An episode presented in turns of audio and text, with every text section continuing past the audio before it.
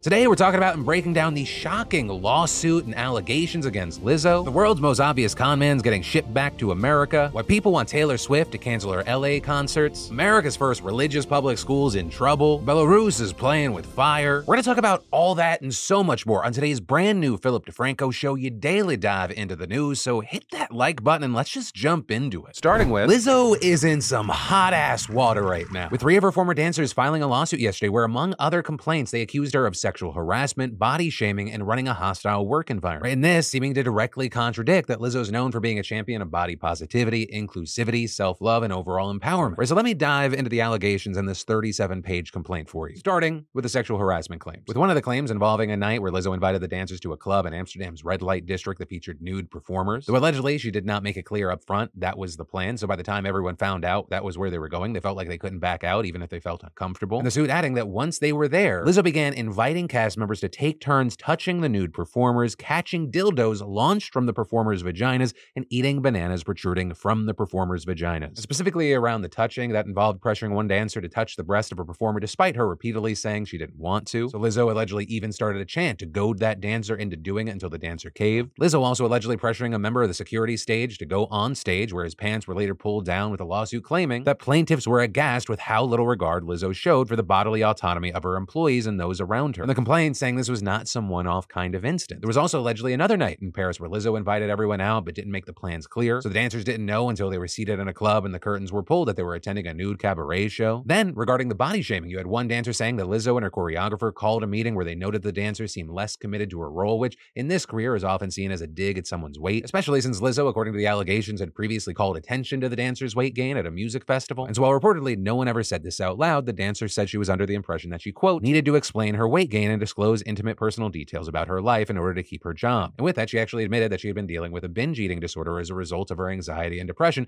to which Lizzo reportedly offered her time off to attend therapy. There, you had the dancer feeling like if she accepted that offer, Lizzo and management would see her as too weak to continue in the dance cast and be fired. There were also allegations of racism in the lawsuit, saying that the management treated the black members of the dance team differently than other members, with them allegedly often accusing the black dancers of being lazy, unprofessional, and having bad attitudes. Lizzo was also accused of forcing dancers to work under intense pressure, repeatedly telling them that their jobs were unsafe. This including one day when Lizzo allegedly made rehearsals run long to have everyone re-audition for their spots. One dancer here even saying that during this she had to go to the bathroom but was afraid that if she left the stage at any point during the audition she was going to get fired. And so she just continued until she lost control of her bladder, performing in soiled clothes until there was a short break. Also, very notably in this, there were several allegations specifically levied against Lizzo's dance captain, Shirlene Quigley, with one of the primary complaints there being that she forced her religious beliefs onto the dancers. The dancers claiming she would preach at everyone in her surroundings, especially about her beliefs regarding Christianity and sexuality. Allegations that she'd make the dancers uncomfortable by simulating oral sex on a banana in front of everyone and discussing masturbation. But with this, the suit doesn't say if Lizzo was aware of the behavior. Now, in addition to this, we're also seeing other fallout, with people not involved in the lawsuit standing by these dancers, including one woman who had previously traveled with Lizzo to direct her documentary, saying, I walked away after two weeks. I was treated with such disrespect by her. I witnessed how arrogant, self centered, and unkind she is. You also had one former dancer writing on her Instagram stories that while she is not part of the suit, the allegations are in line with her experience. We've also seen what appear to be kind of quiet responses, with reports coming out that Beyonce seemingly cut a reference that she usually makes to Lizzo from her performance in Boston last night. Also, regarding Fallout, we're seeing a lot of Lizzo's fans taking to comments on her Instagram to express their disappointment. People writing things like the fact that you were so outspoken about body image and make all these posts, then you allegedly sexually harassed and body shamed your employees. It's just disgusting. And you made me and other plus size ladies feel comfortable. You were living your true, authentic self and showing us we can do that too. But you don't think we could or should live authentically because you'd just body shame us too. Extremely disheartening and immensely disappointing. And as far as Lizzo's response to all this right now, as of recording, she has not made one. But obviously, if and when she speaks out, we'll include that in the show. And in the meantime, I just got to pass the question off to you. What are your thoughts with this news? And then, do you remember this absolutely ridiculous human being? Well, the judge just ruled that he is coming back to America. Right, this is Arthur Knight or Nicholas Rossi or Nicholas Alahverdian, whatever of the several options this 35 year old guy used. And he's wanted by a few different agencies for a few different reasons. The FBI wants him on fraud charges, Rhode Island wants him for failing to register as a sex offender while living there, and Utah has charged him with rape stemming from a 2008 incident. And as you might remember, in order to dodge all that, he seemed to have moved to the UK in 2019 or 2020 and faked his death in 2020, claiming that he had died from cancer. But then, while he was in a British hospital getting treatment for COVID in 2021, he was arrested. With him then appearing in interviews wearing a mask, claiming he could barely function, all while having like the fakest British accent, despite also claiming to be an Irish orphan. But this whole saga appears to now be coming to an end, with a Scottish judge buying absolute absolutely none of it and ruling that he could be extradited to the United States despite his claims that he was physically unwell and couldn't safely travel. With the judge feeling comfortable sending Alahverdian, which is his legal name, back to the United States because, quote, I concluded that the evidence of the requested person was unreliable to the extent that I would not be prepared to accept any statement of fact made by him unless it was independently supported. Which, yeah, it makes sense. Like, you wouldn't trust a single word from a con man, let alone just a, a very bad, transparent con man. Let me try to stand up.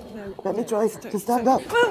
Exactly. And so things not looking great for him. Because not only is he going to have to deal with all those other legal troubles, he's probably facing even more charges because he fled and faked his own death. And then we've got a massive eviction crisis on our hands. And that is true generally, but also specifically today, we got to talk about Los Angeles. Because, of course, during the pandemic, lawmakers gave tenants a number of protections to prevent them from being evicted, including delaying rent payments. But those protections have since expired, and yesterday officially marked the last day for tenants to pay back any rent that they owed landlords from March of 2020 through September of 2021. So if tenants didn't or don't pay the rent that they owe, they can now be evicted by their landlords. And so with that, you've had many government officials and advocates expressing concerns about this deadline, especially because this is hitting LA as it also faces a historic SAG AFTRA and WGA strike. With LA Mayor Karen Bass even telling reporters, I'm very worried about the deadline. I'm concerned that we're going to have another spike in homelessness. Also adding on social media that her office is working to prepare resources for those affected. And again, all of that comes as homelessness has gotten even worse in LA over the last year. With a recent count from the Los Angeles Homeless Services Authority finding that homelessness increased by 9% in Los Angeles County and 10% in the city of Los Angeles over the last year. And even that is just a continuation of the broader trend, right? Since the 2015 estimation, homelessness has increased by 70% in the county and 80% in the city. And y'all, we really don't know how bad things are about to get, as there's already been an increase in eviction filings in LA County, and landlord advocates say that they plan on filing even more once the final debt protections end. And then Taylor Swift has found herself in the midst of an LA scandal. And that's because a number of California politicians do not want her to bring her Eras tour to Los Angeles, with dozens of elected officials signing a letter encouraging her to postpone her tour dates in support of an ongoing hotel workers strike in Southern California. Right, and this is Taylor's performing six shows at SoFi Stadium in LA starting tomorrow, going through Wednesday, August 9th, which if it still happens, uh, I will see y'all Wednesday. But you know, those shows, it's not going to just be locals. It brings in people from all over, many of whom are going to be staying at hotels in the area. But this is Unite Here Local 11, a union representing thousands of hotel workers is striking, with them demanding higher wages and better health care after contracts expired at over 60 hotels last month. And so in this letter, you had politicians saying to Taylor Swift, your show makes our region's hotels a lot of money. In Los Angeles, hotels are doubling and tripling what they charge because you're coming. The hotels are making more money than ever, but many workers cannot afford to live close to where they work. Some of them even sleep in their cars between shifts. Others are at risk of losing their homes. Speak now, stand with hotel workers, and postpone your concerts. And so for now, we'll have to wait to see if Taylor does anything there, though admittedly, of people saying it feels unlikely. But I mean, she's going to be performing for roughly half a million people during a run in Los Angeles, and she's become pretty notorious for not canceling shows. Though also at the same time, she's made headlines lately for supporting workers, most recently with her own workers giving $55 million in bonuses to people on her tour staff, truck drivers specifically getting $100,000 each. But for now, we'll have to wait and see. And then America's first religious public school is in trouble. And based off of the comments last time we talked about this, I think a lot of you are like, oh no, who could have seen this coming? Because just a few months ago, we talked about the Oklahoma statewide virtual charter school board just barely approving the nation's first ever religious school to be funded entirely by taxpayer dollars in a slim 3 to 2 vote. With that school being called St. Isidore of Seville Catholic Virtual School. And it's set to be run by the Roman Catholic Archdiocese of Oklahoma City and the Diocese of Tulsa, with it notably having religion as an integral part of its curriculum. And so after that vote, the school's approval was widely expected to set up a major constitutional battle over taxpayer dollars going to fund religious schools. And we are now officially seeing that come to fruition, with a group of parents, faith leaders, and education activists filing a lawsuit this week to block the opening of St. Isidore. And specifically, the group claiming that if the school is allowed to open, it could be discriminatory against LGBTQ plus students, students with disabilities, and students who are not Catholic. They're also claiming that the school violates both the state constitution and state law, which requires charter schools to be, quote, non-sectarian in their programs, admission policies, employment practices, and all other operations. And a really key thing is we also saw one of the faith leaders who signed onto the lawsuit arguing that the school will actually hurt religious liberty instead of helping it, saying creating a religious public charter school is not religious freedom. Our churches already have the religious freedom to start our own schools if we choose to do so, and parents already have the freedom to send their children to those religious schools. But when we entangle religious schools to the government, we endanger religious freedom for all of us. And so now that this game has officially begun, we're going to have to see how the lawsuit plays out. But what we do know is this is going to be a massively important legal test to determine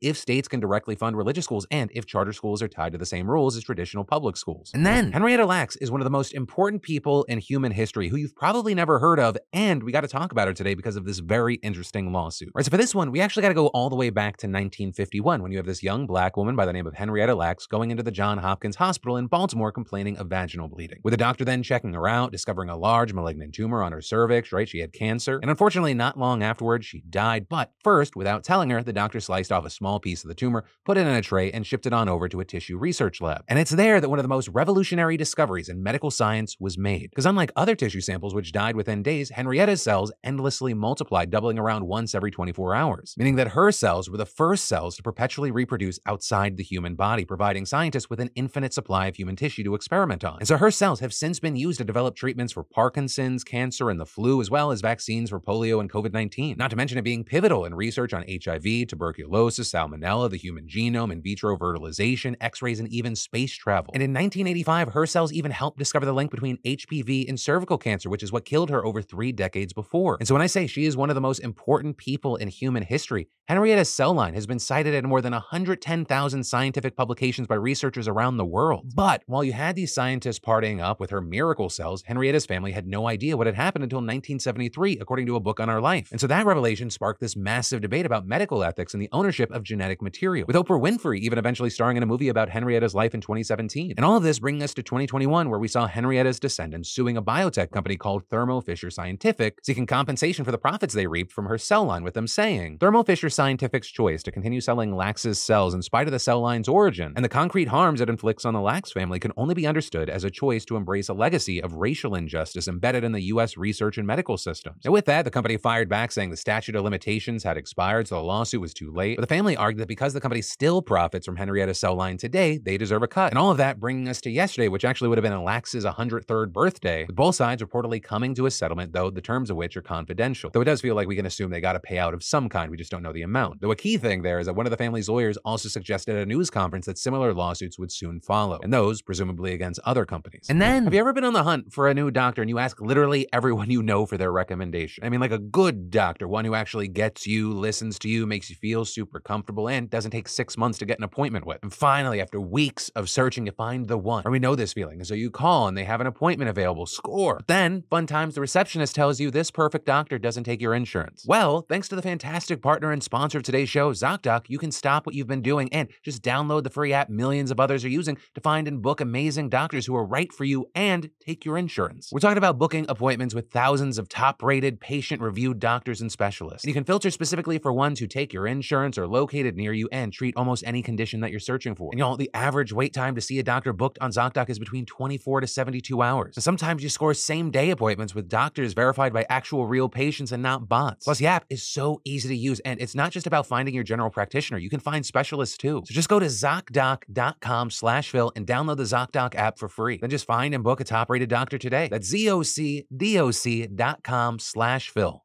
ZocDoc.com slash Phil. And then, in huge international news, Belarus is playing with fire right now. There being reports that it's stationing Wagner near the Polish border, that President Lukashenko is holding them back from invading, and now new evidence that helicopters have crossed the border. Now, with that, it's unclear why those choppers crossed, and initially, Poland actually denied that there was an incursion that had taken place, but after looking up more data, they confirmed that Belarus was violating its airspace and managed to almost avoid detection by flying super low, which is below most radar cover. Now, for its part, Belarus claims that Poland is just making the entire thing up at the behest of its masters and using it to justify a buildup of troops along the border. But considering Lukashenko's other recent comments about Poland, that's hard to believe. For example, when talking about the Wagner troops along the border, Lukashenko said that the Poles should pray that we're holding on to the Wagner fighters and providing for them, saying otherwise, without us, they would have seeped through and smashed up Rzeszów and Warsaw in no small way. So they shouldn't reproach me. They should say thank you. And that comment's almost the exact copy of a so-called joke that he made to Putin a few days ago about Wagner marching to Warsaw. Right? Well, no country would appreciate these so-called jokes coming from their neighbors. It's even worse considering the history of Belarus, Russia, and Poland. Because for centuries, Poland was forcibly under Russian rule. Even when it did manage to achieve short bursts of independence, Russia would take it away and make it a kind of a puppet state like after World War II. So the animosity in Poland towards Russian aggression is extremely high, making it easy to understand why they've sent more troops to the border with Belarus, a de facto Russian puppet state that was essentially Russia until very recently. And what makes all this especially crazy is that attacking Poland is a literal death wish. Right beyond Poland itself, having a sizable military that it drills constantly for a potential attack. Poland is part of NATO with NATO troops stationed there. So attacking Poland would be the same as attacking the United States, the United Kingdom, Germany, Turkey, and a ton of other countries. But also, who knows, maybe Lukashenko does have a death wish. Or maybe he doesn't actually have that much control over Wagner as he claims, and they're just acting super recklessly, and he's trying to seem strong. And then, like many of the people inside of her, America right now has a credit problem. And that's because Fitch Ratings just downgraded the US credit rating. Right? And this is huge news because Fitch Ratings is one of three major credit rating firms along with Moody's and S&P Global Ratings. With Fitch yesterday dropping the US government's credit rating from a perfect AAA to AA+. And as far as what that means, you know, the AAA rating is the safest bet in regards to investments. It tells investors that the entity issuing the debt, in this case the US government, is practically guaranteed to make payments on time and not default. And while technically the difference between AAA and AA plus is pretty minuscule, with Fitch's system labeling AAA as the lowest expectation of default risk and AA plus being defined as a very low level of default risk, in actual practice, this could have some serious, serious impacts. Because the global financial system relies on the US always paying its debts, Lannister style. Right, whether you love him or hate him, it inspires trust in the US dollar and it makes it the most widely held currency in the world. And so this downgrade could complicate that. And it could also limit the number of investors that are able to purchase US debt, with some being bound to only purchase from those with pristine credit ratings. And that's on top of potentially driving up the cost of government borrowing at a time when interest rates are already at a two decade high. We've also already seen the stock market feeling the downgrade, the market opening lower, and all three major indexes down by mid morning today. Now, as far as why they dropped the rating, Fitch cited a quote, steady deterioration in standards of governance over the last 20 years, with it also not being like this is coming out of nowhere. Back in May, you might remember the government was at the standstill over debt ceiling negotiations, Fitch threatening to lower the U.S.'s credit rating, saying at the time the brinkmanship over the debt ceiling, failure of the U.S. authorities to meaningfully tackle medium term fiscal challenges that will lead to rising budget deficits and a growing debt burden signal downside risks to U.S. credit worthiness. And since the whole debt ceiling ordeal, the fight over federal spending has continued with a looming government shutdown on the horizon. So this fight over federal spending being a major factor in Fitch's decision, saying in a statement, the repeated debt limit political standoffs and last minute resolutions have eroded confidence in fiscal management. Though they didn't have just pure money arguments, with Fitch also pointing to the January 6th insurrection as one of the concerns about the U.S.'s governance, or because the insurrection reportedly indicates an unstable government, with Fitch citing a report that the U.S.'s government stability has declined between 2018 and 2021, but also pointing to an improvement since Biden took office. Which actually, speaking of Biden and his administration, they're vehemently against Fitch's downgrade, claiming that they made a decision that was arbitrary and made based on outdated data. Treasury Secretary Janet Yellen also saying in a statement Fitch's decision does not change what Americans, investors, and people all around the world already know that Treasury securities remain the world's preeminent safe and liquid asset, and that the American economy is fundamentally strong. Though, also, for the sake of context, it is important to know this is not the first time that the U.S. has taken a hit to its credit rating. Because back in 2011, amid a different battle over the government's debt, the S&P was actually the first to remove the U.S.'s AAA rating. And according to the Government Accountability Office, that budget battle led to the U.S. Treasury's borrowing cost to jump by over a billion dollars. But for now, we just kind of need to keep our eyes on this, see if Fitch's rating is the only one that changes, right? Is Moody's next, or are they going to stay firm? And, you know, all of this made even more interesting by the fact that, like, in the same 24 hour period, we're seeing Bank of America joining a bunch of other banks now saying the U.S. is actually not headed towards a recession, and specifically citing persistent U.S. GDP growth, the near record low unemployment rate, and cooling inflation and wage growth. Though notably, they said that the economy is not entirely out of the woods yet, and a mild recession remains our second most likely outcome. But hey, while we wait to see if there are further fallouts and further developments, let me know your thoughts on this one. And then, so yes, Donald Trump has been indicted on criminal charges again. This being the second federal, the third overall, which by itself is fucking crazy and unprecedented. But the key takeaway from this situation is that these charges here are fundamentally different from the others that have been brought against Trump. Because while the other two cases are serious in their own rights, experts say that the January 6th indictment is at a whole other level because it strikes at the very core of American democracy itself, that peaceful transfer of power. Or as Harvard legal scholar Laurence Tribe explained, the crimes indicted are an order of magnitude beyond anything that has been committed against this country by any American citizen, let alone a former president. This is essentially an indictment for an attempt to overturn the republic and its most crucial process of preserving democratic governance, the process of peaceful and lawful transition of power. And all this is made even more consequential by the fact that Trump's running for that same office that he's accused of abusing to subvert democracy and undermine the will of the American people. And this is he is miles ahead of every other Republican contender in the primary. And while I don't think that many people are actually going to read through this 45 page indictment, and we're not going to touch on every single aspect here, I think it is incredibly important that everyone, especially Americans,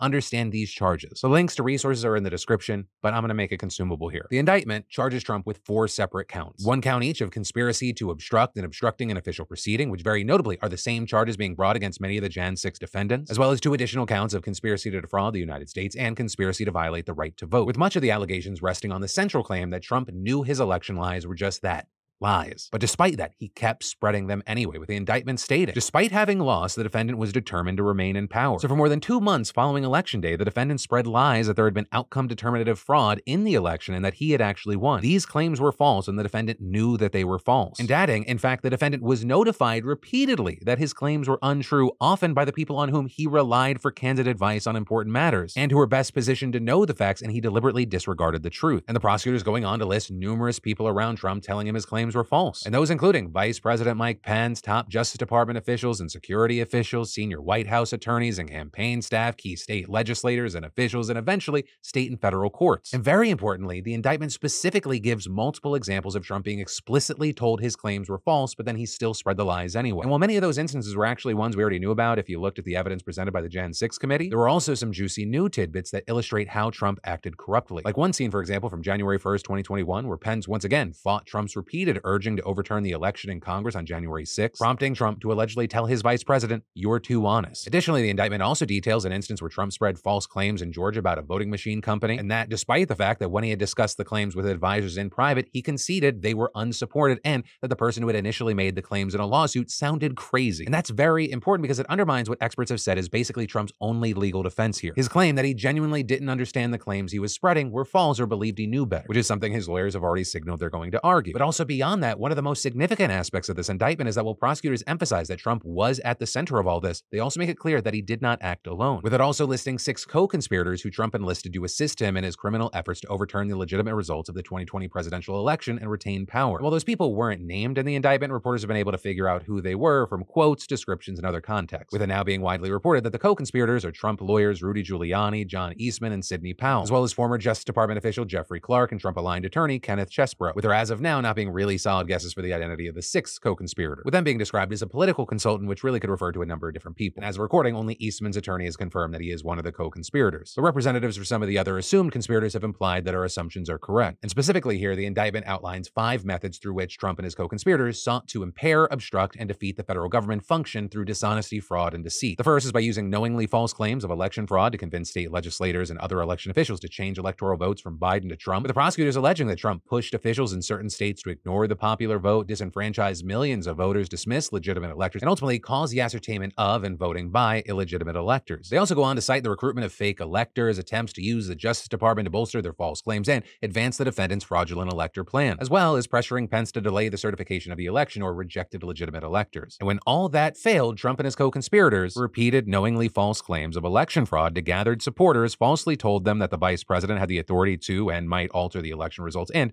directed them to the Capitol to obstruct the certification proceeding and exert pressure on the vice president. And of course, once it became clear on January 6th that Pence wouldn't overturn the election, that crowd of supporters violently attacked the Capitol and halted the proceeding. With the indictment adding, as violence ensued, the defendant and co conspirators exploited the disruption by redoubling efforts to levy false claims of election fraud and convince members of Congress to further delay the certification based on those claims. And part of the reason I read that word for word is the language in those last two parts are incredibly significant. Because as the Washington Post explains, it suggests that the disruption was the purpose, not an unintentional byproduct. And so, with all that said, you now have the, the main highlights of the indictment itself. So, again, I'm linking to resources down below. Now, as far as how Trump has responded to all this, it, it's pretty much what you'd expect. He has denied doing anything wrong. He has compared his prosecution to that of Nazi Germany. He has continually whined on Truth Social that the DOJ is corrupt and being weaponized to go after him. And that last part's something that's been echoed by so many of his allies. But also, very notably here, and once again, this is a developing situation, the overall response from Republicans has been much more muted than it has been in the past, with actually many top leaders staying totally silent, while others who previously defended Trump toning down their rhetoric, though also some taking direct aim at Trump, this including Mike Pence himself, who said in a statement, today's indictment serves as an important reminder. Anyone who puts himself over the Constitution should never be president of the United States. But as far as what happens next, Trump is set to be arraigned in federal court in Washington, D.C. tomorrow. And also with that, a key thing is that the judge who was assigned to oversee this case is Judge Tanya Chutkan, an Obama appointee. And not only has Chutkan overseen trials of January 6 rioters and given them harsh sentences, she also specifically ruled against Trump in the past, rejecting his attempt to avoid giving documents to the January 6 committee in a decision where she wrote, Presidents are not kings. Beyond that, because the trial is set for D.C., Trump is also looking at a pool of jurors in a largely Democratic city where he won just 5% of the vote in the last election. So he's looking at a very different situation than that of the Mar-a-Lago trial, which of course amazingly is being overseen by a judge that he appointed, and the area having a much more conservative jury pool. Also with this developing situation, something to look out for are possible additional charges, right? There are six people listed as co-conspirators in this indictment, and none of them have actually been charged. But given the gravity of the claims made against them, it's entirely possible that we could see a superseding indictment where